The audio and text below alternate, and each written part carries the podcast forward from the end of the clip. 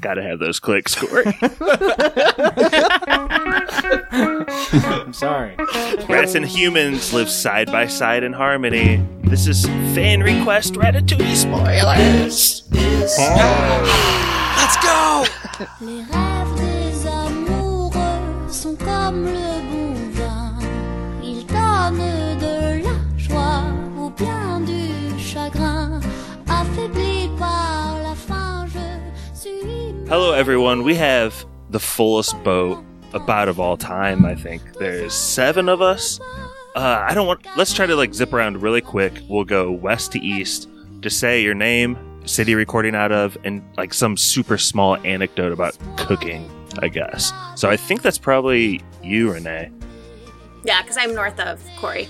Uh, hello, it is uh, Pixie Bomber here. And I've actually won an award for my crockpot dessert. Bop, bop. Next. Oh, hi, this is Corey, recording out of Simi Valley, California. Kylo Ren memes is my other name. Um, th- that was pretty quick, man. I wish you would have given me a warning. I could have probably figured out a good story here. Next. A good chef, I'll- a good chef can think on his feet. Who's next? Oh. Pappy? Jeez. Well, this is Pappy, recording from Louisville, Colorado. Uh, life comes at you fast. A year ago at this time, I was eating Quiznos every day for dinner, and now I am quarantined in my house and making food all the time. What the heck is Quiznos? Is that a store owned by Steve Buscemi? I used to live next to the first Quiznos, and there's a Hannibal Buress sketch where he calls it Quiznos, and it's kind of one of those things just stuck in my brain for the rest gotcha. of my life. Corey, do you have one? I didn't mean to actually be mean to you. No, you know what? I'll just shut up.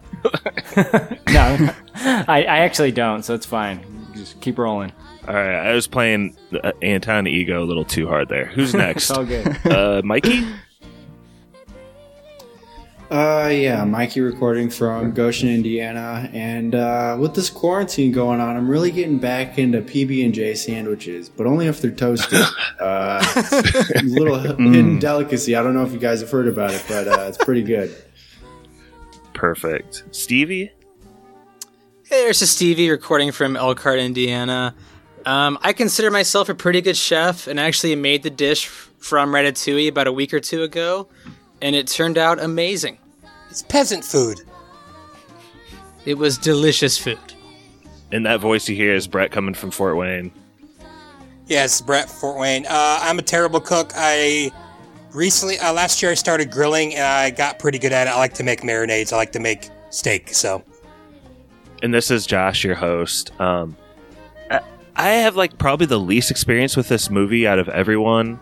Um, I, I do like cooking, so I guess my anecdote is that last time Stevie and Mikey came over to record, tried a new recipe with some wings. And, it was battery acid. Yeah, they lovingly referred to them as battery acid wings. So, oh, um, I'm sure they hurt when they came back out. I the like your wings, boys. Josh. I like your wings.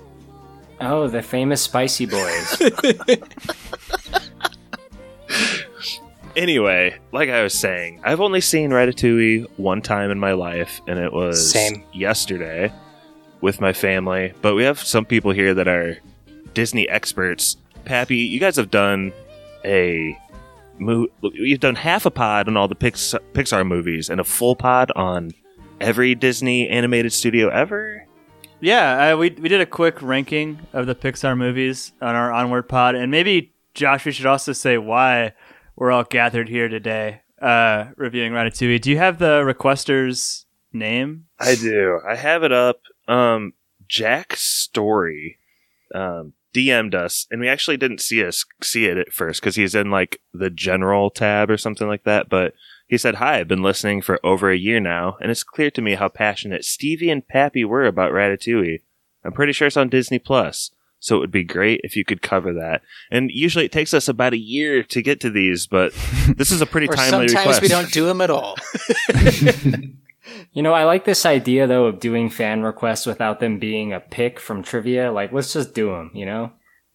And it's mm-hmm. not me making the request either. Well, I wanted to, like, in the quarantine, you know what I mean? Our numbers took a little bit of a hit. I don't think people are listening in their cars or at work when they're not pretending to do their jobs anymore. So we're people's like second and third favorite. So yeah, it's it's a long commute podcast. You've already listened to some Toe Rogan. You've listened to some. Oh, some I haven't listened to you guys at all in a while. But Stevie, oh. you, you're the you, your passion for Ratatouille is probably why Mike. What was his name? Mark. Jack Story. Jack. Sorry, close. Jack reached out to us. What, Stevie, what do you love about Ratatouille? Because I think that's what came across in that Onward episode. Um, I love for Ratatouille. Um, I had the opportunity to see this movie when it first came out, and I was about sixteen years old. And I saw Transformers instead, and I still regret it to this oh. day. And I didn't see this movie until I was about twenty-three or twenty-four. And I think it's kind of the passion. Just, I mean, it, Ratatouille could be about, you know, a rat wanting to learn how to ride a bike, but I think it's the passion for what he loves that comes across to me that makes me love this movie so much. He's got the love of the game for sure. It really does. Mm-hmm. It's contagious, and I think this movie does make you want to cook, and it's kind of a slow burn too. Like, it doesn't start off with him just cooking the best thing ever. It kind of builds to it. And Corey, I really like. It starts to- with lightning, you guys. It's very. Fast start. It's a quick start. And I, I broke this down into what I thought were three pretty solid acts. And the first one is basically um, at a farmhouse out in the, quote, country. Corey, I like to throw to you for origin story sort of stuff. Can you fill us in on what's going on with these rats? Um. Yes, I can. So they're kind of living out in the country. There's a big community of rats. And they basically, like, raid this old woman's house for food. I think Remy has like a special power. He can smell smell poison and the other ones can't, so he knows what they should eat. But um, we also get to see, like, on the T V, I think it is, there's this restaurant called Gusteau's. It's kind of building things up for later. And uh, we just get to meet Remy and his family. We got Emile, who's one of his brothers, kind of dopey guy. And uh, Brian Dennehy, I think, is the dad. Rest in peace. Rest in peace. Rest in peace as of today. That's right, man. Yeah. So I guess this episode also goes out to him, right? Yeah. A king. So, you can smell ingredients. So what? This is my dad. He's never impressed. He also happens to be the leader of our clan. Um, so, yeah, I mean, we kind of set up them living in the country, scavenging for food, and that's really the intro, unless you want me to go more into it. Well, I was, I was going to kick it to Brett. What is... Uh, I always call him Ratatouille, but his name's actually Remy. Remy, Little Chef. What is his relationship to his, you know, super conservative, staunch family? He's uh, he doesn't like doing what they do. Uh, he, he wants to be more than just a rat. Uh, eat not eating garbage. He wants to eat good food. He wants to do something more than just scavenge and steal. So, do you think Remy's kind of like libertarian, maybe? I don't know, I guess. Jeez. I think he's a demo rat. No, but but honestly, what's what's it like? Good answer. Just can you Thank dig you. into like the father-son relationship, because I think it's pretty touching and kind of a key thread in the movie.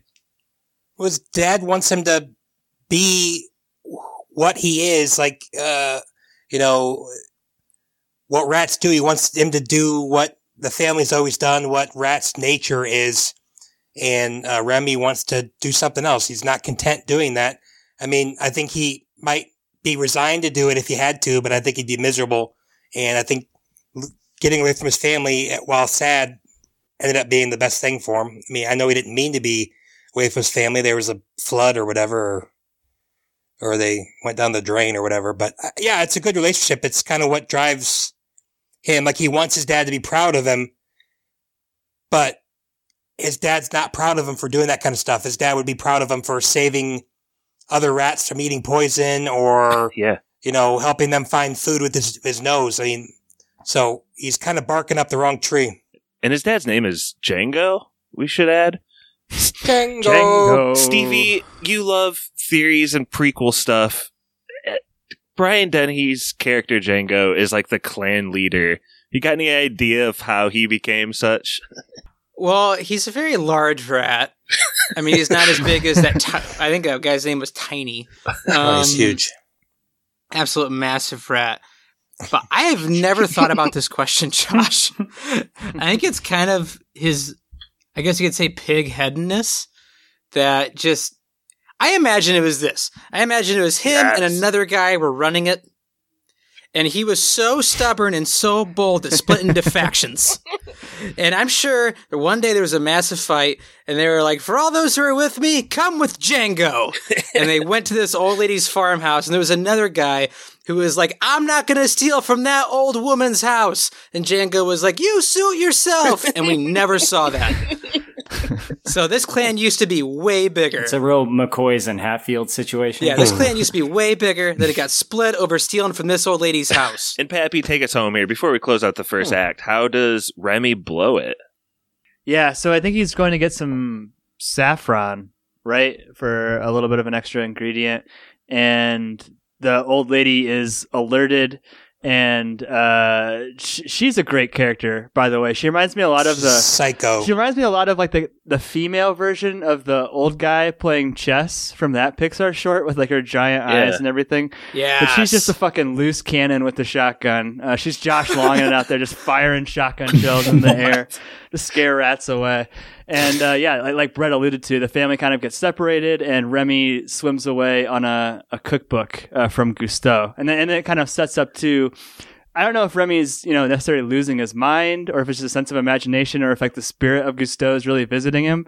Uh, but we get some interactions throughout the whole movie with Remy uh, talking to the spirit of Gusteau. If you are hungry, go up and look around, Remy. Why do you wait and mope? Well, I've just lost my family, all my friends, probably forever. Uh, how do you know? Well, I... You are an illustration. Why am I talking to you? Oh, you just lost your family, all your friends. You are lonely. Yeah, well, you're dead. Ah, uh, but that is no match for wishful thinking. If you focus on what you've left behind, you will never be able to see what lies ahead. Now go up and look around. Did y'all have any feelings with the whole, like, did his family go down the left path or the right path when they're in the sewers? Not, not a, didn't really, I mean, no. No. Yeah, I mean, that's really sad that, that happened to him. Just saying. So... Pappy, why don't you keep it moving here? Because I know that as he kind of escapes and goes up, as Gusteau tells him out of the cookbook, he does some pretty memorable things going through the pipes here, right? He sees some shit. Yeah, and that's... I, the, Jack asked, you know, why do Stevie and I love Ratatouille so much, and why do I consider it a perfect movie? It's somehow... I love pull- it less than they do. Listen to the other podcast. It somehow pulls off its G rating... But there are times when it like crosses into, you know, more interesting territory, not necessarily like violent territory or anything that's inappropriate. But the one, the one that sticks out to me is he's running through the walls and there's this French couple arguing and she's about to shoot him. And like Remy runs, they kind of runs back, and then they're like making out afterwards, which is really funny. It's a very Karen Henry Hill moment. French passion. Stevie, you said that this is one of your favorite parts of the movie too. He makes it all the way to the top, and he was out in the country. And just, he seemed to go down the river like a half mile, goes all the way up, and what does he find? He finds that he is in the place where he's always wanted to be. I mean, he's been reading Gusteau's book. He's been trying to mix ingredients and spices. He is in the food capital of the world, which is what they say at the beginning of this movie. He is in Paris. And it's such a cool moment because the music is really good in this movie as well. The score is amazing. And also just kind of how excited he is to be in Paris. And right across the street from Gusteau's as well. It's very cool. So who's been to Paris here? I've not. I have not. I've been. Nope. To Paris. And actually, so I, I went to Paris on spring break in college, and I had no money. I was studying abroad, so I, I took a Greyhound bus there. And it was an overnight bus from Par- from Brussels to Paris, and there was just like babies crying. It was fucking chaos. we, get, we get to our hotel, and I shit you not, it's in the middle of District B thirteen. It was in the worst part of fucking Paris. I was terrified, like leaving my hotel every time. But I've been there. You've been to some pretty dicey places, haven't you? I've Pat? lived, Brett. I've lived a lot. Speaking of dicey places, uh, the rat sees his, like, uh, the, the kitchen of his dreams. Thank you, Corey. He's right next to Gusteau's, and he sees, like, this big neon light, and he goes down there. Um, to me, this is one of the coolest parts of the movie. Uh, I want to open it up for discussion here as we see the restaurant for the first time, but Mikey, there's kind of, like, an adventure that he goes on, and it's super dangerous, and he's getting flamed and watered, going in sinks. Can you just describe this scene a little bit? Add some color. Yeah, so he's at the top of uh, the restaurant, and he's overlooking the kitchen on like a glass window pane, and he ends up falling through, and uh, he's kind of left running around the entire kitchen, dodging knives and flames and wheels and shoes and stuff uh, to get back to this open windowsill. And uh, he's kind of tossed down there because he sees uh, Linguini messing with the soup and just uh, totally wrecking it, I think. And um, he ends up passing the soup again as he's about to walk outside the, the uh, window. And before he does, he fixes it, or at least he's like trying to fix it, and he adds ingredients and stuff. And then I think he ends up staying down there a little too long, and then he... Uh, what happens after that? I think he just ends up Linguini seeing him cook, and they both kind of stare at each other and kind of like disgust and shock. This is when good old Will Hunting like draws the equation in the chalkboard, and someone like accidentally finds it. This is Remy creating this magical soup out of this trash Linguini is throwing together. Why was he throwing... Why was he adding stuff to the soup? I think he knocked something in it and ruined it, and okay. He tried to fix it. I couldn't remember. I, yeah. But he was just messing it up more. There's a nice little detail there, too, before Remy jumps into the kitchen, where like the movie slows down to take the time to explain like what all the different parts of a kitchen are. Stevie, did you do you like that? Because I, I noticed this on kind of this rewatch, too, just thinking about like, almost all of the early Pixar movies are about someone doing their job. Yeah, um, I thought it was really neat to kind of slow down and kind of see the knowledge that Remy had of the kitchen, and to also kind of explain what was going on within the story, because if you really didn't explain that, I mean, it wasn't integral to the story, but you just kind of have characters walking around in motion at a certain point without really explaining, you know, what they're actually doing. And it also kind of sets up the point of Remy dismissing Linguini off the bat because he's a garbage boy. You know what I mean? And that's when kind of the thesis of this whole movie of anyone can cook kind of comes back into play. It's kind of assemble the crew-ish. Uh, I really like the guy who like committed all the felonies or whatever. Who are you guys' favorite like kind of B characters? Uh, the guy who kills people with his thumb? Yeah. Will Arnett? That's, yeah, it's Job. Yeah, he was funny. I like the guy who is in La Resistance, and they're like, which resistance? He's like, he won't say, but it did not go well, or something like that. He lost. uh, mine's um, John Ratzenberger's character, Mustafa, who's uh, the waiter running in between the kitchen and the uh, the people, and he just loses his mind when they ask for something from Chef Linguini, something new. Oh, I couldn't figure out who he was. I f- forgot to look, and then it was over, and I was like, I wonder who John Ratzenberger was. Thank you. Now I know. Thank you. That was weird, but for me to say that, but never mind. So, Brett, there's also the character Colette, and probably no one named her because she's not really a B character, but um, can you introduce Colette to anyone who may not have seen this movie? Yeah. Um, she's your... Uh, no, I'm not going to say that. Um, she has beautiful purple hair that was well animated with multiple tones in her hair. There you go. And then uh, she is a woman trying to make it in a male-dominated business, and she's worked really hard. She's had probably had to work twice as hard, and she really wants to keep that. And she, that's why it's so incredible that she kind of goes out of her way to help Linguini's, because she's worked really hard to get where she is, and one, maybe even one misstep, and she could, that can all come tumbling down. So she is pretty much, a, she's a pretty fascinating character, and um, I think she's kind of like the, maybe like the heart of the movie, but kind of like a little you know, she's a little mean, not mean, but, you know, she's fiery. So she's blunt. It's kind of like a cool mix of heart and fire. She's direct and she's passionate about her job. Yeah. Yeah. So after we learn the whole crew and the kitchen setup, which is awesome. I worked in a kitchen too for a little while at Yogi's Bar and Grill at um, Bloomington, Indiana. But I, I think that the next part of the movie is where they tread really lightly. And Pappy, they do this thing where it's like, uh, they're trying to, the storytelling's so tough. They have to make Linguini and this rat meet each other. And it's so un- unlikely. Um, how do they pull it off? And do you think they do it well?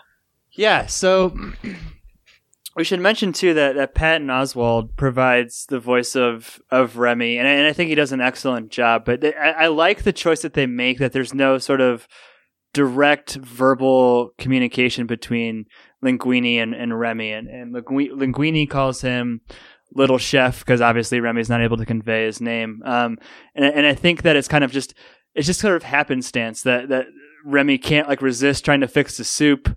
Uh, Linguini uh, is mortified obviously to see a rat, but then the soup ends up getting sent out. And as far as I think they pulled it off, I, I think that Remy, when he's not talking, for some reason just seems extra fucking cute. I can't explain why, but he like yeah, he has I these like agree. little smiles and like body gestures. It's just fucking adorable. And that's, again, it's a trick of the movie, right? They're making, Pixar's able to make a fucking rat cute. That is not easy to do on an animated level. Dude, rats are cute. I'm sorry. No, they're not. I had one in middle school for a little while. Mm-hmm. Splinter's adorable. Rats are cute in context, okay? If you have a pet rat, that's one thing. If you see a rat in the wild, I, Corey, I guarantee you'd recoil. I agree, Peppy. I think they do this really gently.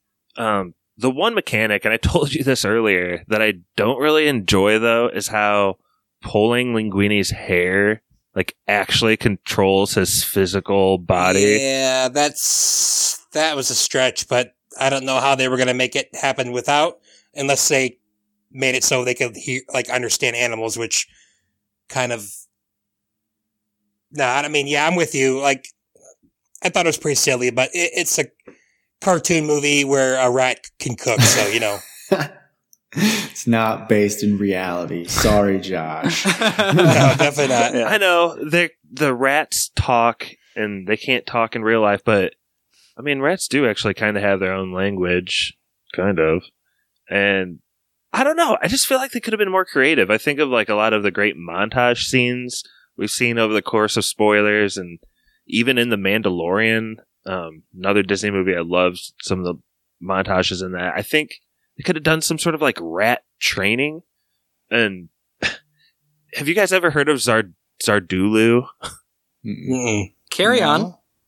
No. uh, well, there's this woman that like the podcast Reply All found out about, that she like secretly trains rats to do things and then like tries to get people to take pictures of them and get them viral. So like years ago, there's a rat eating like a piece of pizza like a human would, and someone took a picture of it and it went viral. No, no one's with me on this pizza one. Pizza rat? She created no. Pizza yeah, Rat? Pizza Rat.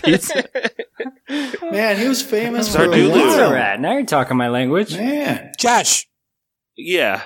There's a woman on uh, America's Got Talent last year who her whole thing was she trained rats. And they would climb up and down her. She They had them just doing a bunch of tricks and stuff like that. She made it past the first round, but then the second round, like the rat kind of just stopped in the middle of the course and just wouldn't do what she wanted to do. But that's what she does. She literally trains rats. Did this person also do shower rat? The rat that showers like a human? They may have done burrito rat.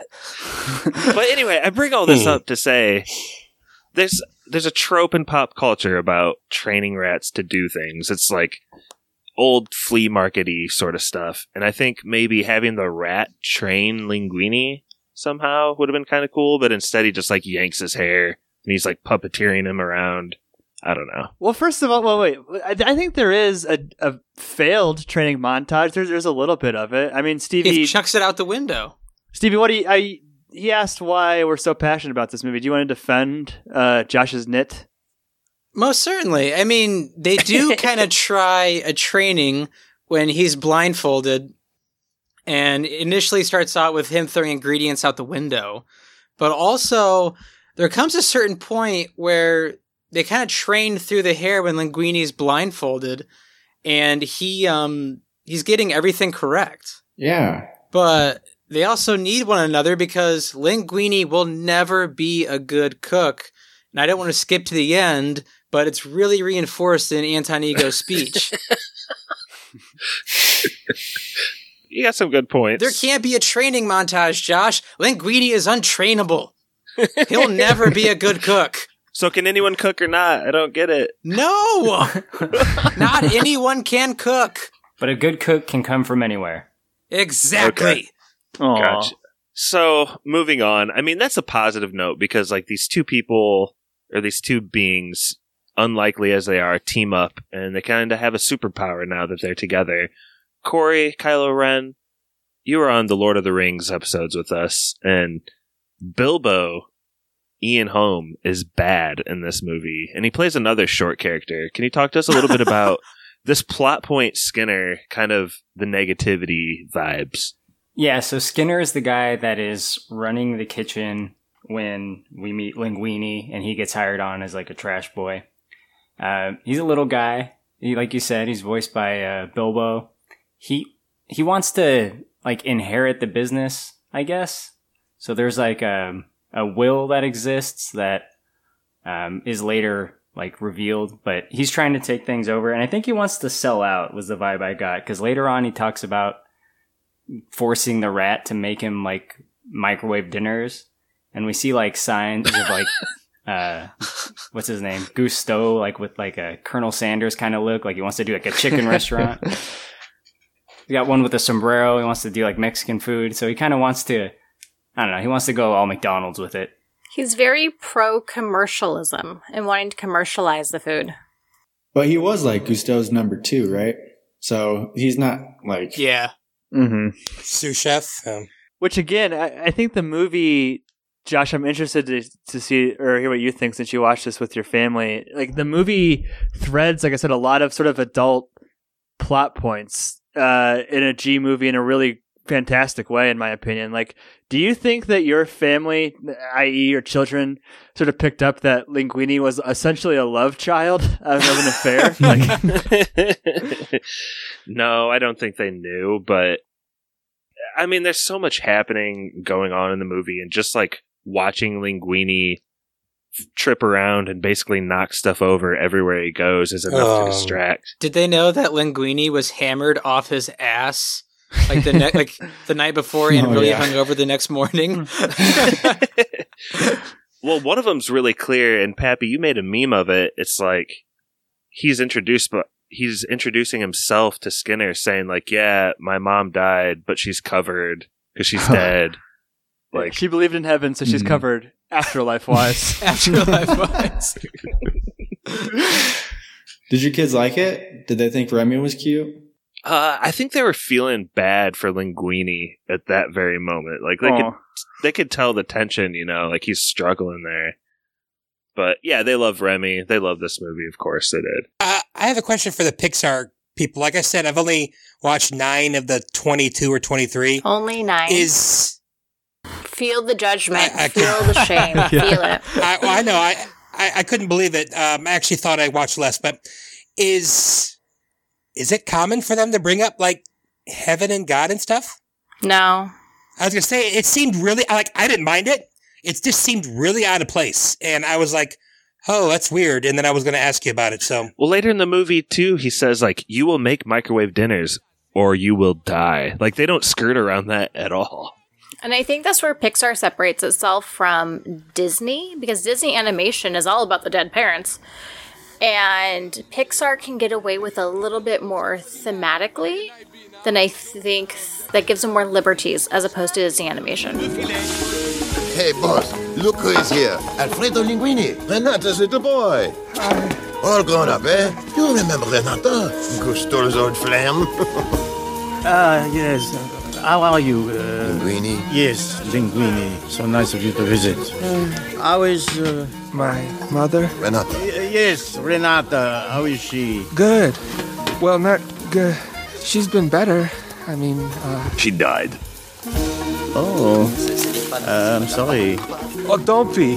She believed in heaven, so she's covered. You know, afterlife-wise. So, yeah, I mean, that's who Skinner is and stuff, but, Pappy, did we did we already say, like, there's this whole backstory about a will, and, yeah, there's a Chef Boyardee sort of, like, logo, but... There's a will with, like, a ticking clock. Do you want to just really quickly wrap up what that is? Yeah, so there's, like I said, there's a, a letter indicating that Linguini is the love child of Gusteau, and apparently um, stipulated in Gusteau's will, for some reason, that unless an heir uh, comes forward by a certain date, it'll fall to his, his second in command. Um, and this is...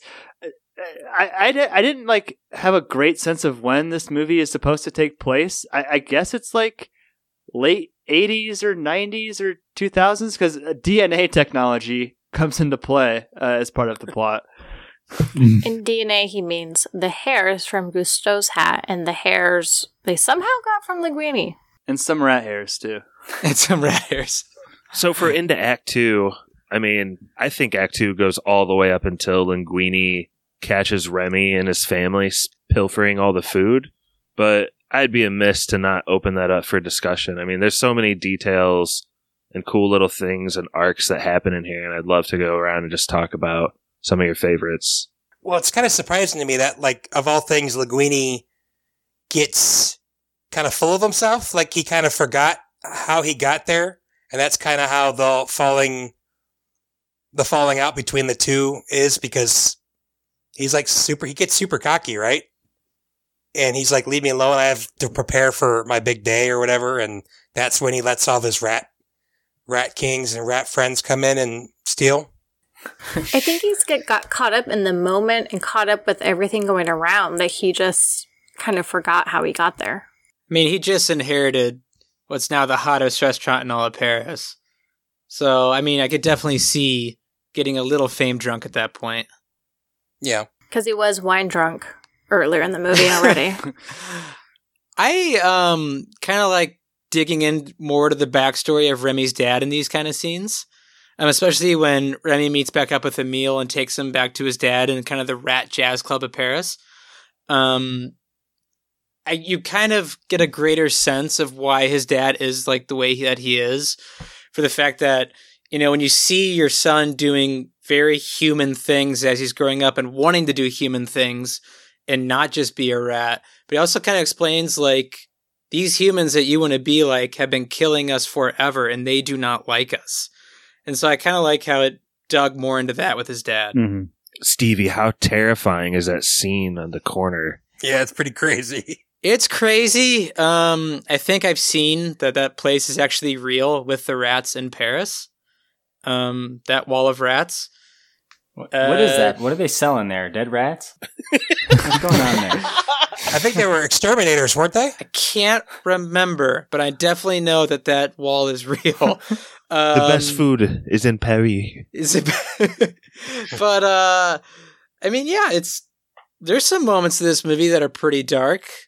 Uh, this is probably one of them. That's the darkest. Stevie, I got I got a question for you. Yeah. Uh, since Brian Dennehy is from Chicago, he's a Chicago rat. How does a Chicago rat Chicago. end up in Paris? How does that happen? What's that story? That would be a great movie in its own, wouldn't it? It's the oh reverse American tale. Fievel goes east. Back to Europe. Django goes east. East, that'd be so funny. That's a great question, Mikey. That'd be a great movie, too. Probably cruise boats, because cruise boats go from port to port with all that food. Yeah, because their accents hmm, true. Just not lining up with the parasitic Chicago rat. There's a little bit of animation in this middle part and at the beginning, I guess, where Emile and I think earlier um, Ratatouille, they're like tasting things and trying to like really get deep into the thoughts and artistic tastes that they're happening to. And sort of in like Pixie, it's like a f- Frozen two black background sort of way Yeah. Yeah. There's these like bright thinking. colors and really abstract uh Well, they were gestures. showing you what he was thinking and what he was feeling and what he was tasting and the struggle to taste the nuttiness.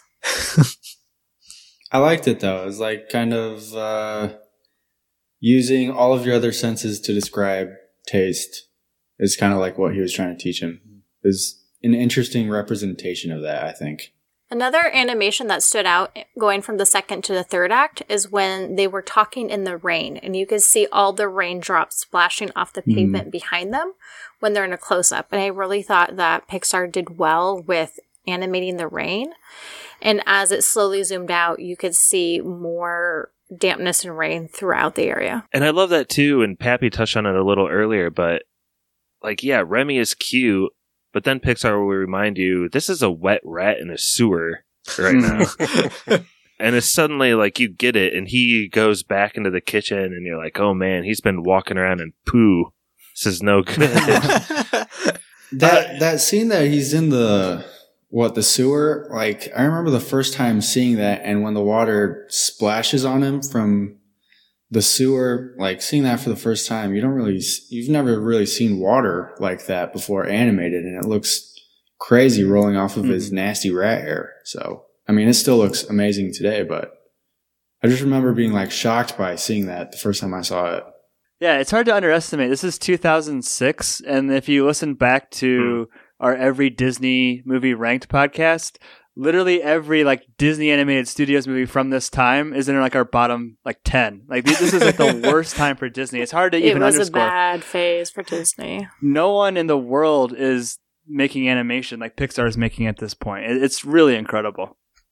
I mean, yeah, even the cooking stuff too. I mean, I can't even. I've seen so many cooking shows, like un, ungodly amount of cooking shows from like P B S to all this stuff on Netflix now. But like, they nail everything about how cooking looks and how these chefs are acting and stuff. And you can even like see in the soup that it's like, you can see the oil is different from like the base of the soup and the vegetables. It's like, you can see all the layers and stuff. It's crazy what it looks like. It's, it's, uh, so awesome how detailed all of the food looks, and you get hungry watching it because it's so realistic.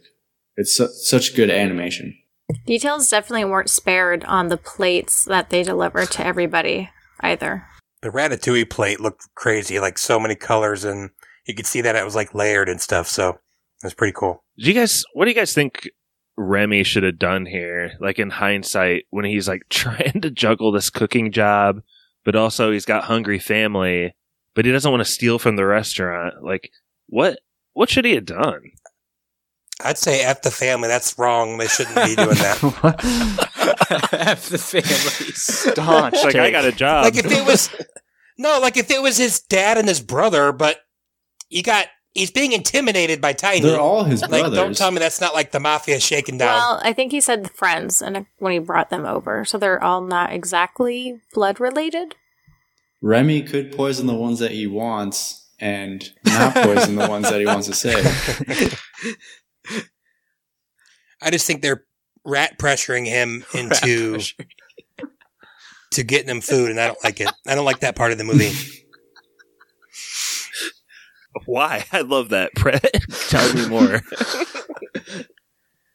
uh, no, I've spoken my piece. Ooh, I love it. Was the family like struggling for food, or did they just want to eat the good food? They want to eat the good food. They don't want to have to do anything for, which is kind of goes against what the old man was saying the whole time, right? Like they're not stealing, they're scavenging or whatever they're doing, surviving. This is like stealing. They're not. They're not having to work for it at all. It's a good plot point, though, as the contrast between his love of his family and his desire to do what is right and be a good chef, which involves not stealing, and so it's showing that um, internal struggle for him. Does he really love his family, though? Yes. He wants Dude, the, the approval look, the of his father. The look on his face when his family shows up and they like expect him to go back in there and cook is like a, a face every chef makes of just like, God damn it. I get one more order right before this. I'm about to close up shop. It's like fucking ridiculous. But he's, they nail that. It's so funny that they've like personified this rat. This is really in line with what Remy has been doing the entire movie, which is stealing food. Like, especially when the figment of Gusteau has to pop up every five minutes and tell him not to steal. Linguini's told him not to steal. Like, it's pretty reinforced that the entire first seventy-five minutes don't steal. And this is when, like, the two worlds finally came to a head, like, in that theme.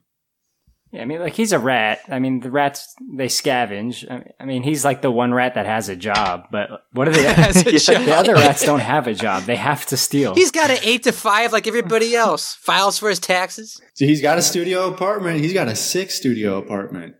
I like his little setup there. He's got a great view.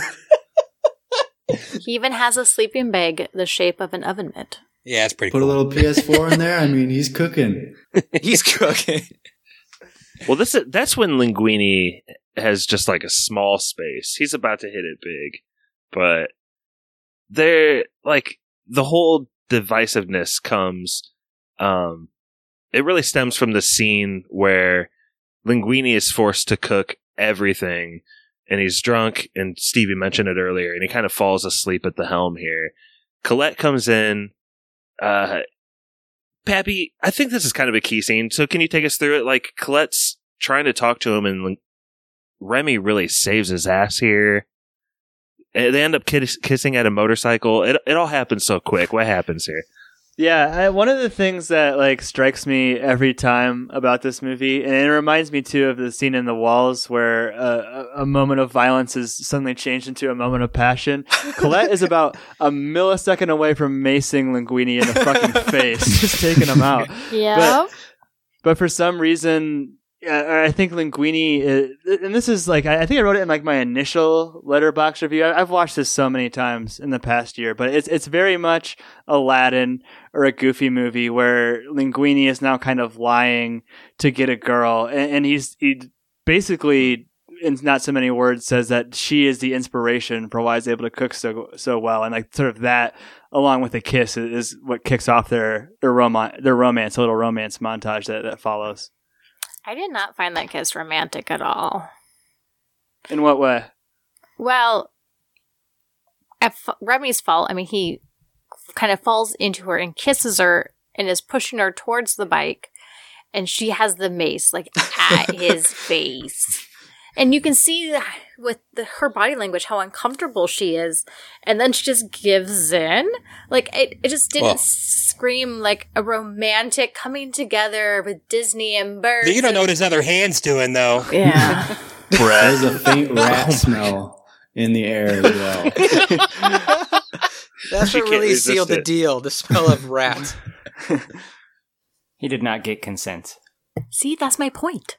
It's just like if she was going to mace him, why else is she macing him other than the fact that she thinks he's about to kiss her or do something erratic? Like, I don't understand why that works. Like, that's why she was getting the mace out.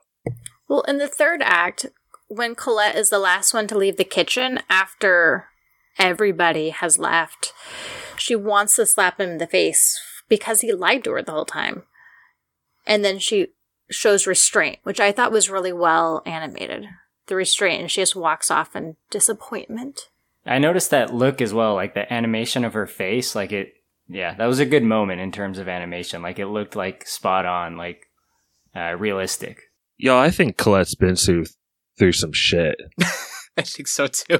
Mm-hmm. Like she's got mace at the ready. She like... She just flat out said, like, she's had to bully her way. She doesn't mess around. Yeah. Feel bad for Colette. But, yeah, I mean, Linguini's falling head over heels for her as he trips all around. Um, in the in the background, Anton Ego guy is kind of, like, daring this restaurant that's becoming famous. He's, like, kind of taking some jabs at him in the press.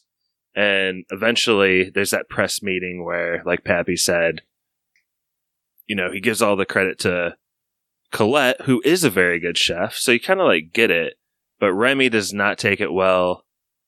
He splits and goes with his family. They all get caught for stealing. And we enter the third act. Um, Corey, you're the origins guy here. As we get in this third act, can you can you help lead us into what's happening here? So you were you were talking about like the rats stealing all the food and... uh That happens like at the least opportune time. because exactly Linguini yes. is about to uh, apologize to Remy for being full of himself.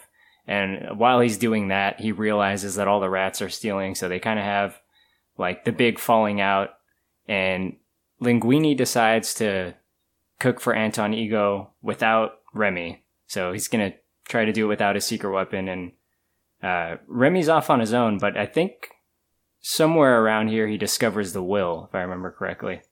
Am I in the right place? I don't remember. We've jumped around so much, I have no idea. I think the will stuff has been taken care That's of. That's been already taken care of. Mm-hmm. Yeah, this is mostly just like, yeah, like Remy's missing. I think he gets trapped in a cage for point two, but it, it all kind of starts with Colette telling him to rev up the troops. Well, the inspirational speech to, you know, get them all going as a new owner and the new day with Ego coming. And it is the worst speech ever. Oh yeah, he can't. I mean, he's like he's he's a waiter. That's I think we found what he excels at, because he can't cook, he can't really run the kitchen, but uh, he seems to do waiting motivate. tables pretty good on those roller skates.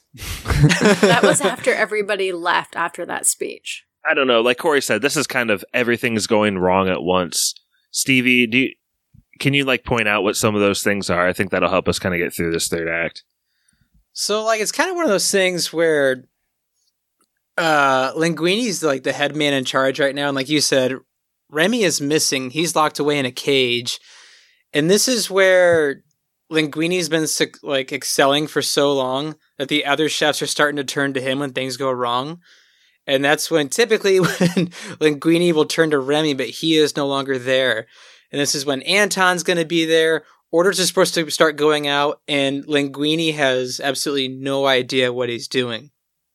And this is pretty much when, I believe if I remember correctly, he explains to the staff uh, that it was Remy all along.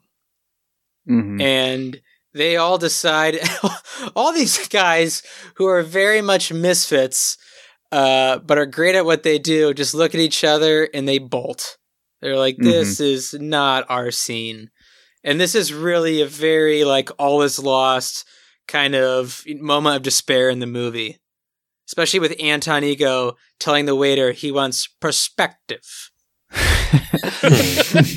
That's Pappy's boy, Peter O'Toole. Yeah, I love Peter O'Toole. Speaking of him, I love how Ego's office earlier in the movie when they show it, it's like shaped like a coffin, coffin. From the overhead shot. But that's, you know, again, I'm going to go back to Jack asked, you know, why why do Stevie and I love this movie so much? And and to me, not to Rian Johnson it, but it subverts a lot of the things that you expect it to be. Like you expect that the final conflict's going to be the ownership of the restaurant, but that's wrapped up by the end of the act two. And like the way that Linguini delivers his speech, he's like, he, he like lays it all out. He's like, who, and then like, you know, this rat's been doing everything. We can do it. We can like knock Ego's socks off. Who's with me? And everyone just walks out. On Let's him. do this. Let's do this. And they all quit. I mean, they gotta, they gotta quit, right? Do they? I don't think it was necessary for them to quit, but for the plot of Remy and his family, I think they need to create that space for his clan to support him and for him to see that his family supports him. Like in the context of this universe where the rats and I presume other animals are like free thinkers and are basically humans, but just are kind of lazy, I don't think it's that crazy to say like, oh, well, this rat was helping me in this universe. Like in our universe, that would be insane, right? Of course people would quit or at least run away screaming. But I don't know. The rats are pretty human-like. They have all the wants and needs of humans, except for their colony just seems like kind of lazy. They're like, ah, we'll eat trash. But other than that, we function as a human society. Then the rats come, right? Correct. He talks with his, his father shows up. And then the health inspector is there. And Delta Team goes into action. That's pretty funny. And goes after the health inspector, which has to be completely freaked out. Had to have a health inspector release that quantity of rats and then to have them chase after him. I thought it was hilarious. Yeah, it was funny. I mean, scene. Could you imagine seeing that many rats in a real kitchen? You would vomit immediately. There's and then to be kidnapped by them. Yeah, I mean, that's got to be a nightmare. Well, they haven't had their dishwasher bath yet. The dishwasher bath comes next because they all have to wash their hands to be clean. Instead, they went through the dishwasher, which I loved how poofy and fluffy they all were, like, standing. Yeah, it's cool. To the point where that tiny one could just punch steaks with his bare knuckles and it's just fine to eat. This whole scene is pretty amazing, though. Uh, yeah, like, there's a lot going on. There's rats sliding around on skateboarding on butter and frying pans and tipping salt over, over countertops and stuff. It's really crazy. It's like a Rube Goldberg of, like, rats in a kitchen. It's awesome. They're just rats, Mikey. I think this Definitely. is where, um, outside of seeing Paris for the first time in the rain, I think this moment was where Pixar's really flexing their ability to do animation with mm-hmm. this multitude of things happening simultaneously. So many of the plot points come together here at the end. Everything happens kind of so quick. Stevie, I know I've been kind of heavy on you here, but I think you've seen the movie the most times. Oh, yeah. And I've been th- I've been thinking all day about how to try to wrap this up, but I think you could do it best. Can you just paint us kind of a verbal picture of how this whole situation with Anton and the rats cooking mm. winds up? So these rats are cooking away. The colony is functioning as a team. It's incredible. Colette's there. Linguini's there. The rats are functioning as one giant human rat. It's all awesome. And the great anticipation of this is like, I hate to, I know Peggy brought this up, but kind of subverting where you think Skinner is going to be the villain. When it, it's not even as much as like Anton's the villain. He's more of an obstacle. And this is where there's a brilliant moment where um, Brett mentioned earlier how the Ratatouille comes out of the kitchen and then Greenie serves can it. Can I jump in here, Steve, Stevie? I've been thinking about this. Yeah, go ahead. Since I watched it. And I, I know I'm kind of like the uh, hyperbole guy here, but I think I must hope this all comes out the way I want it to. Um, a lot of movies try to do this where they take the bad guy or a cold guy and all of a sudden, you know, they do something to make him, you know, his metaphorical black heart, like, or cold heart melt or whatever.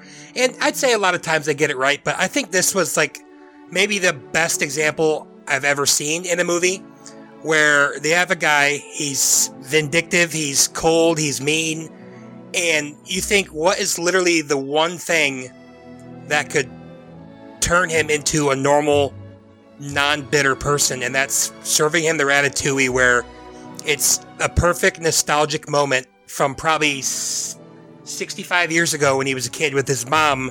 I mean, like, pre-World War Two. Yeah. And I think his dad died in that war. And I think it's just the perfect, I think it's perfect. Like, it's, I don't think they could have done it any better than they did. And it, it, like, blew me away. I thought, man, that's, I added, like, a half star to my rating just for that. And it's only twenty seconds long. It's so short. They nail it. Yeah, it's perfect. It's so cool to see. I agree, Brett. It is perfect for the fact that, like, it says a lot all at once, and it's very, I mean, I wouldn't say it's rushed, but there's a lot going on, but you kind of get the sense that, like, with one bite that mm-hmm. Remy served up, and, you know, with all the rats help and Col- Colette and Linguini, Anton remembered why he loved food to begin with. Yep. And you're you know right. I mean? it, it is quick, but it's not rushed. You're right. I mean, it's... It, it says so much in so little time that it's like, I mean, like Pap said, his office is shaped like a coffin.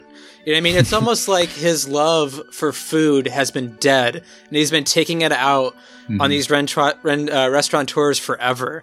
And it's like with one single bite, um, he remembered why he loved food to begin with. It's a very cool moment. Would you say that with that one bite, he got served perspective? He got served so Oof. much perspective and some really delicious wine. And I also, this movie is, I love this movie to death. It means the world to me. But the following scene after, when, you know, Colette and Linguini kind of explain to him, finish your meal, we'll wait till everybody's gone, and then we'll bring out the chef. And it's a very poignant moment of, like, you know, you think Anton's mm-hmm. going to freak out and he sees Remy, and they're trying to explain everything. But the way he just politely bows mm-hmm. and walks out is oh, so cool. Oh, it's unbelievable. Like this, mm-hmm. this five to ten minute scene here makes the whole movie for me. Uh, I'm not saying I didn't like the rest of it, but this was amazing. And listening to him write his article. The reading of his article was a highlight for me on this watch. It really stood out. I got emotional on this watch. I don't I don't know what it is. Like, I just got a little choked up. It's just so... It's such an adult message, right? That, like, I don't know. It's not Mister Rogers. It's not you can be anything you want to be when you grow up, because that's bullshit. And we probably shouldn't be telling kids that they can be whatever they want to be. But it's telling kids it doesn't matter what background you come from, you could still potentially achieve your goals. And that's just so mature for like a, mo- a G-rated movie. And, and like you said, Pappy, like, talk about like subversion. Like, you think this is going to be the end. They're going to be the talk of the town. Their restaurant's going to be huge. And then thirty-five seconds later, oh, no, Ego got fired. The restaurant got shut down and they're all disgraced. It's like, right. It's like, holy crap. Like, I didn't expect it to happen. And it was awesome. The following day, his review appears. In many ways, the work of a critic is easy. We risk very little, yet enjoy a position over those who offer up their work and themselves to our judgment. We thrive on negative criticism, which is fun to write and to read. But the bitter truth we critics must face is that in the grand scheme of things, the average piece of junk is probably more meaningful than our criticism designating it so. I do love that speech. That speech is incredible. Just, I mean, the way it starts when he's like, in many ways, the work of a critic is easy. Yeah, he like rips on himself and his whole field. Which brings me to our next point. Is that kind of what spoilers is? Are we just a bunch of alt egos yeah. out here? We've never really, we've never created anything. No, you guys, you know, when the lines is, which I think applies to you guys, is not everyone can become a great artist, but a great artist can come from anywhere. And I think that applies to all of you in this podcast. I don't know what you're talking about. I'm a fantastic uh. artist. Are memes not art? Are memes not art? Your memes are true art. uh. Kylo, you create two podcasts. Did you feel some of that? Do you f- see yourself as a critic? And did this change your world outlook at all? I, I mean, I, I got some of the same thoughts as you guys when he's like bashing his field a little bit at the beginning before the the conversation kind of shifts. I was like, fuck, man, he, he's right. These people are putting their heart and souls into doing stuff. And I'm just like, sucks, worthless, worst movie ever.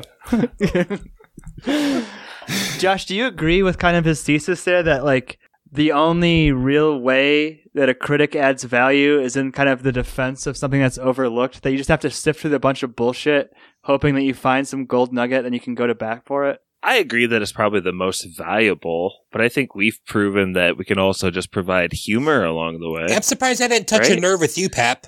No, it doesn't bother me at all. I mean, like, I I, I think like Corey did. I, I kind of, it hits home, right? I started a movie, or we started a movie podcast that's just kind of either one, absolutely shitting on something, or two, like this, like talking about how much we love it. And like, I, I hope that, you know, Stevie and I, we, we talk on the phone a lot, and we said today, like, sometimes we talk about spoilers, and like, we, we used to say, you know, if one person, like, gets turned on to a movie because of us, or if we have one like fan out there, then that's enough to keep this podcast going. And, and like just the fact that we're doing Ratatouille and someone loves this movie enough and like loves us enough to like want to hear why we love it, that's that's kind of reaffirming, as much as Ratatouille makes me question it sometimes. I think we said that three years ago, Pap. I think it was three mm-hmm. years ago when we said Pap, that. My mm-hmm. my brother does not watch movies at all, and he like worships our podcast. That's good to know. Have him request a movie. We'll do it. I think one of the reasons that Alton Ego's message doesn't hit as hard for Anton. us is... Yeah, sorry. Anton Ego, his message doesn't hit as hard because I think Alex Cooper already softened it a little bit. Oh, oh. I was implying that oh. five minutes ago. I didn't want to say his name. We kind of were already called that. out Alex, for this. Alex, we're sorry. I've never seen one of your movies, go. Alex. I never have. I have no problem with you. I mean, have we gone too us. far in some places, like George says? Yeah, we may have gone too far in some places. Jar Jar is the key to everything. I say Alex Cooper is the key to all of this. Yeah. I also think there might be some sort of deeper meaning in here that, like, the ego guy, the haughty, big critic from Perry, he like ultimately relates to a rat here. And I think that is kind of beautiful, I guess. Mm-hmm. So um, I'll just make that my yes or no. It's a yes. Uh, I appreciate that Pixar provided this entertainment for me and my family. Let's just go in the same order from the top of the pod, west to east. This film is a yes for me. I have not watched it in many years, so it was a pleasure to be invited on uh, with an excuse to watch it again. It still does not rank as highly as some of you, but it is uh, a well worth film to watch. Corey? Oh, sorry. Uh, didn't realize I was next. Clicking furiously. Sorry, I'm clicking off over here. Um, so I'm going to give this a yes as well, although I got to say that this type of movie, like Disney Pixar animated movies, is really not my jam. I know it's some of your guys' jam, and that's cool. I just, I don't watch these movies recreationally in most cases, but I, I got to say this is a pretty exceptional Uh, one of the bunch, and I liked it at the time I saw it. I like it now. It has a lot of heart. The speech at the end from the critic, Anton, is probably the best part of the movie, like we talked about it. Uh, it has a really strong ending, like the mm-hmm. way this movie builds up, and the ending is just super satisfying, but without being um, predictable as far as them winning the day. They win the day in their own way, and I like that. It's a yes. I'm going to obviously go a yes, too. Uh, unlike Corey, I, I'm I'm very passionate about animation. And, and I think that, you know, in terms of filmmaking, animation is kind of the most open-ended of, of anything. If you, if you imagine it, it can be it can be a movie. And, you know, why do I think this is one of the most exceptional Pixar movies? It's not based on anything, as far as I know. Stevie, keep me honest there. Like it's, it yeah, seems it's like based it on a be... real, a true story of a rat who uh, ran a kitchen in Paris. Well, no, no, his name was Bruce. Yes, I was joking, Pat. I'll be sure. Zardulu. I'll be sure to interrupt Brett and his yes or no. But like I was saying, like so many of Disney's I P, and I talked about this on the Aladdin. They're, they just steal something from the public domain and put it on lockdown with their like ridiculous copyright laws. And this is a completely original story. Yeah. It's exceptionally animated. Like look at look at what Disney was animating in two thousand six. Compare this to fucking Home on the fucking Range and see which one's better. And it's just I don't even know what that is. Nurse isn't gonna like that language though, Pap. She's not. And and I'm really, like I said, thankful for the fan request who, who requested this. I never, ever, ever rewatch movies. Anyone who follows me on Letterboxd can attest to this. And but something about this movie just like keeps me coming back. I said I've watched it three times in a year. One of my favorite Pixar movies, definite hard yes, and thanks again to the, the fan who requested it. I'm next. Uh, I agree with everything Pap said. I'll just double down on um the animation and uh, Patton Oswalt's uh, voice acting. He really kind of sends the movie home. He's amazing in it, and he's so funny. And I think he has a perfect voice for this this little animated animated character. Uh, but again, the animation is just so awesome. Everything about the food, uh, the way everybody moves, how everything looks in the kitchen. And just like people's mannerisms and everything. I forgot to mention, like, if you look at the chefs, they have like cuts and burns all over their wrists. Like the attention to detail yep. is insane in this movie. Um, so I, I love it so much. I love uh, watching cooking shows and stuff. And if you're into that kind of stuff, you this is an absolute must watch if you're semi interested in any of that stuff. So this is one of the best movies I think we've reviewed on here. I love this movie so much. So yes. Um, yeah, I think as I stated before, this is also thank you to the fan request. I'm so excited you picked this. Uh, this is my absolute favorite Pixar movie by far. Uh, this movie is the reason I love to cook. I think I annoyingly send, annoyingly send pictures to Mikey and Pap all the time of my creations. Uh, it's just, I don't know. This movie also, there's a theme in there that just screams bravery to me. Um, especially the idea of cooking for someone outside of your own. And kind of like waiting for bated breath of what they're going to say. Uh, animation is absolutely incredible. Like we said, Anton's uh, speech at the end really caps off this movie. And I don't know. I think I'm weird for this because I, I don't think many people say this, but I think this movie is absolutely perfect. So hardest of yeses. Before we go over to Brett, do you know any other just tidbits about the movie, Stevie, that you'd like to just fire off here? Um, yeah, so I was watching behind the scenes of this, and really, Brad Bird is an absolutely incredible director. He's a genius. Um, he is an absolute genius when it comes to this stuff, and he knows what works and what doesn't. And not a lot of people like reference this a lot, but it's one of my favorite things that Disney does. And that's the creation of character through clay moldings. Um, it's not just drawing them, it's really fleshing out how these characters are going to look from a three D design. And they spend so much time on these clay molding designs. It's really fun to watch. Um, so anybody who has a D V D or just wants to go on YouTube, watch that process. It's absolutely incredible. And I think Pappy brought this up too. The main thing that Brad Bird was pushing throughout this was Remy has to look cute. one hundred percent Remy has to be the cutest character on screen at all times. I think he succeeded in making yeah. Remy cute. I don't know, Linguini's one hundred percent pretty goofy looking. All right, hit it over to Brett. I don't know, I'm scared. I don't want Pappy to yell at me. You don't fear me yelling at you? Just Pappy? No, no, definitely not you. Um... This is uh, a yes for me. Uh, it's just definitely in my top nine Pixar favorite Pixar movies. So um, there is a, I don't know if you want to call it a trope or not, that I hate that they did in this movie, and it bugged me. Uh, but it's when people just are tripping all over the place and knocking things off the shelf, and just that whole clumsy, goofy thing that... Uh, Linguini was doing. I can't stand that in movies. Um, luckily, they didn't do it the whole time. And uh, even with that, I, this movie was awesome. I said it, like, the last five to ten to fifteen minutes is unbelievable. It's one of my favorite endings I've seen. Uh, completely, like Pappy said earlier, subverts what you expect this whole movie, and I really enjoyed it. And I think I'm going to go get a pet rat now. And... Aw.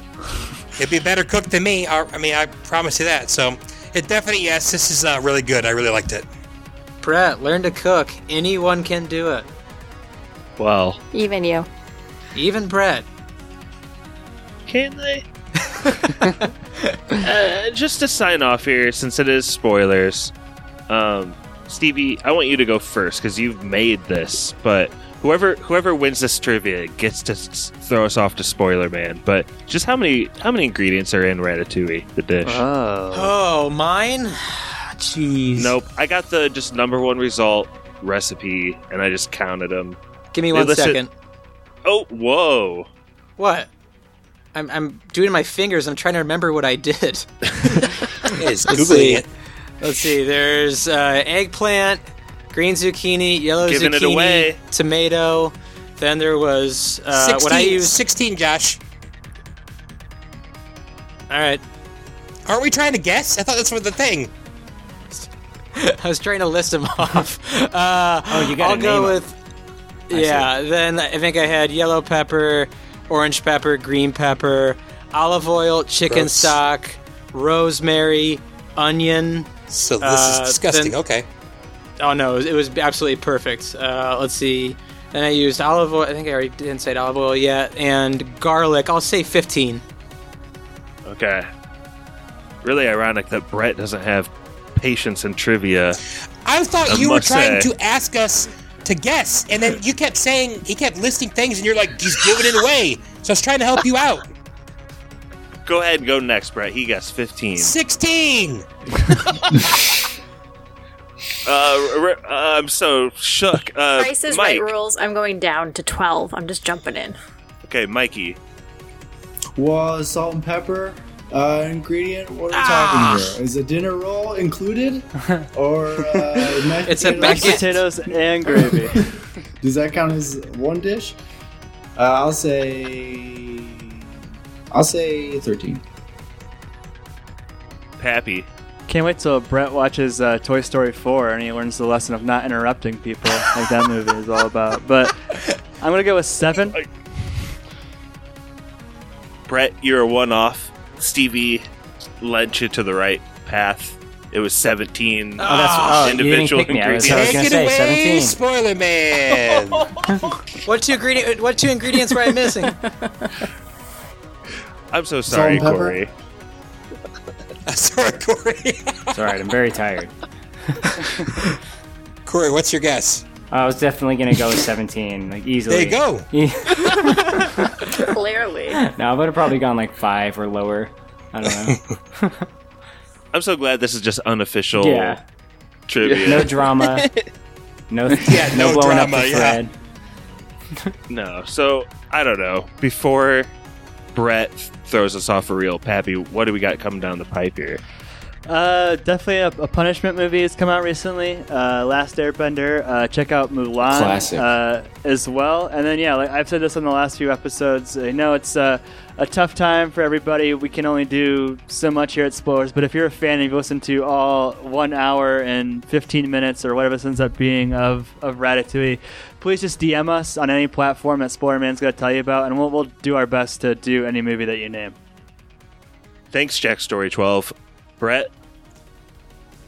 Take it away, Spoiler Man.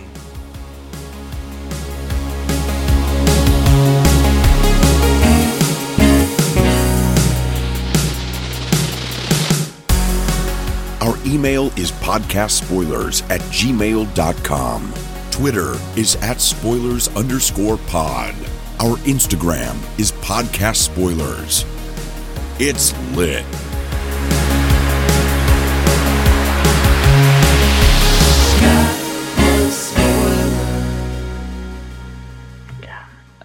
You guys ready to record? Yep. I am. Uh, Josh, don't pay attention to yes. how many times I click. I want to like mimic it on my end too now. Like we can get a chant thing going. Make a song. Oh no! What? What? What? We can't tell you why, but Corey does extra clicks. Why are you always clicking? Is Corey a clicker dicker? Hey, you all have to listen to the post credit. I didn't have the hijack for that. Oh man, it's lost audio. That sucks. Don't you record the master on Skype? I didn't start yet. And oh. Now it's History's Mysteries. Why Corey clicks twenty times. Corey, why do you click twenty times? I have to zoom out as soon as I start recording. I, like if I don't zoom out, it, it looks weird to me. I'm sorry. And I tried to do it fast, so it's like really rapid clicks.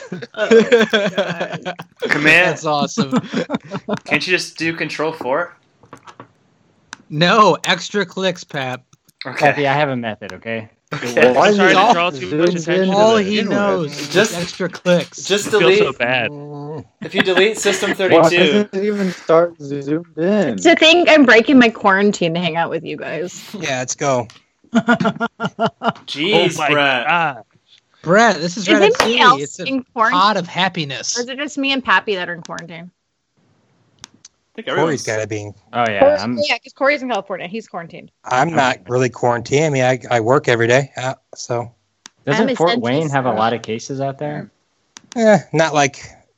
I mean, because we're a big city. We're a big city, so I guess decent amount. Oh, okay. Maybe it's somewhere else. I heard there's somewhere in Indiana. Indy, like Indy, Indy. Indy's like a freaking hot spot right now.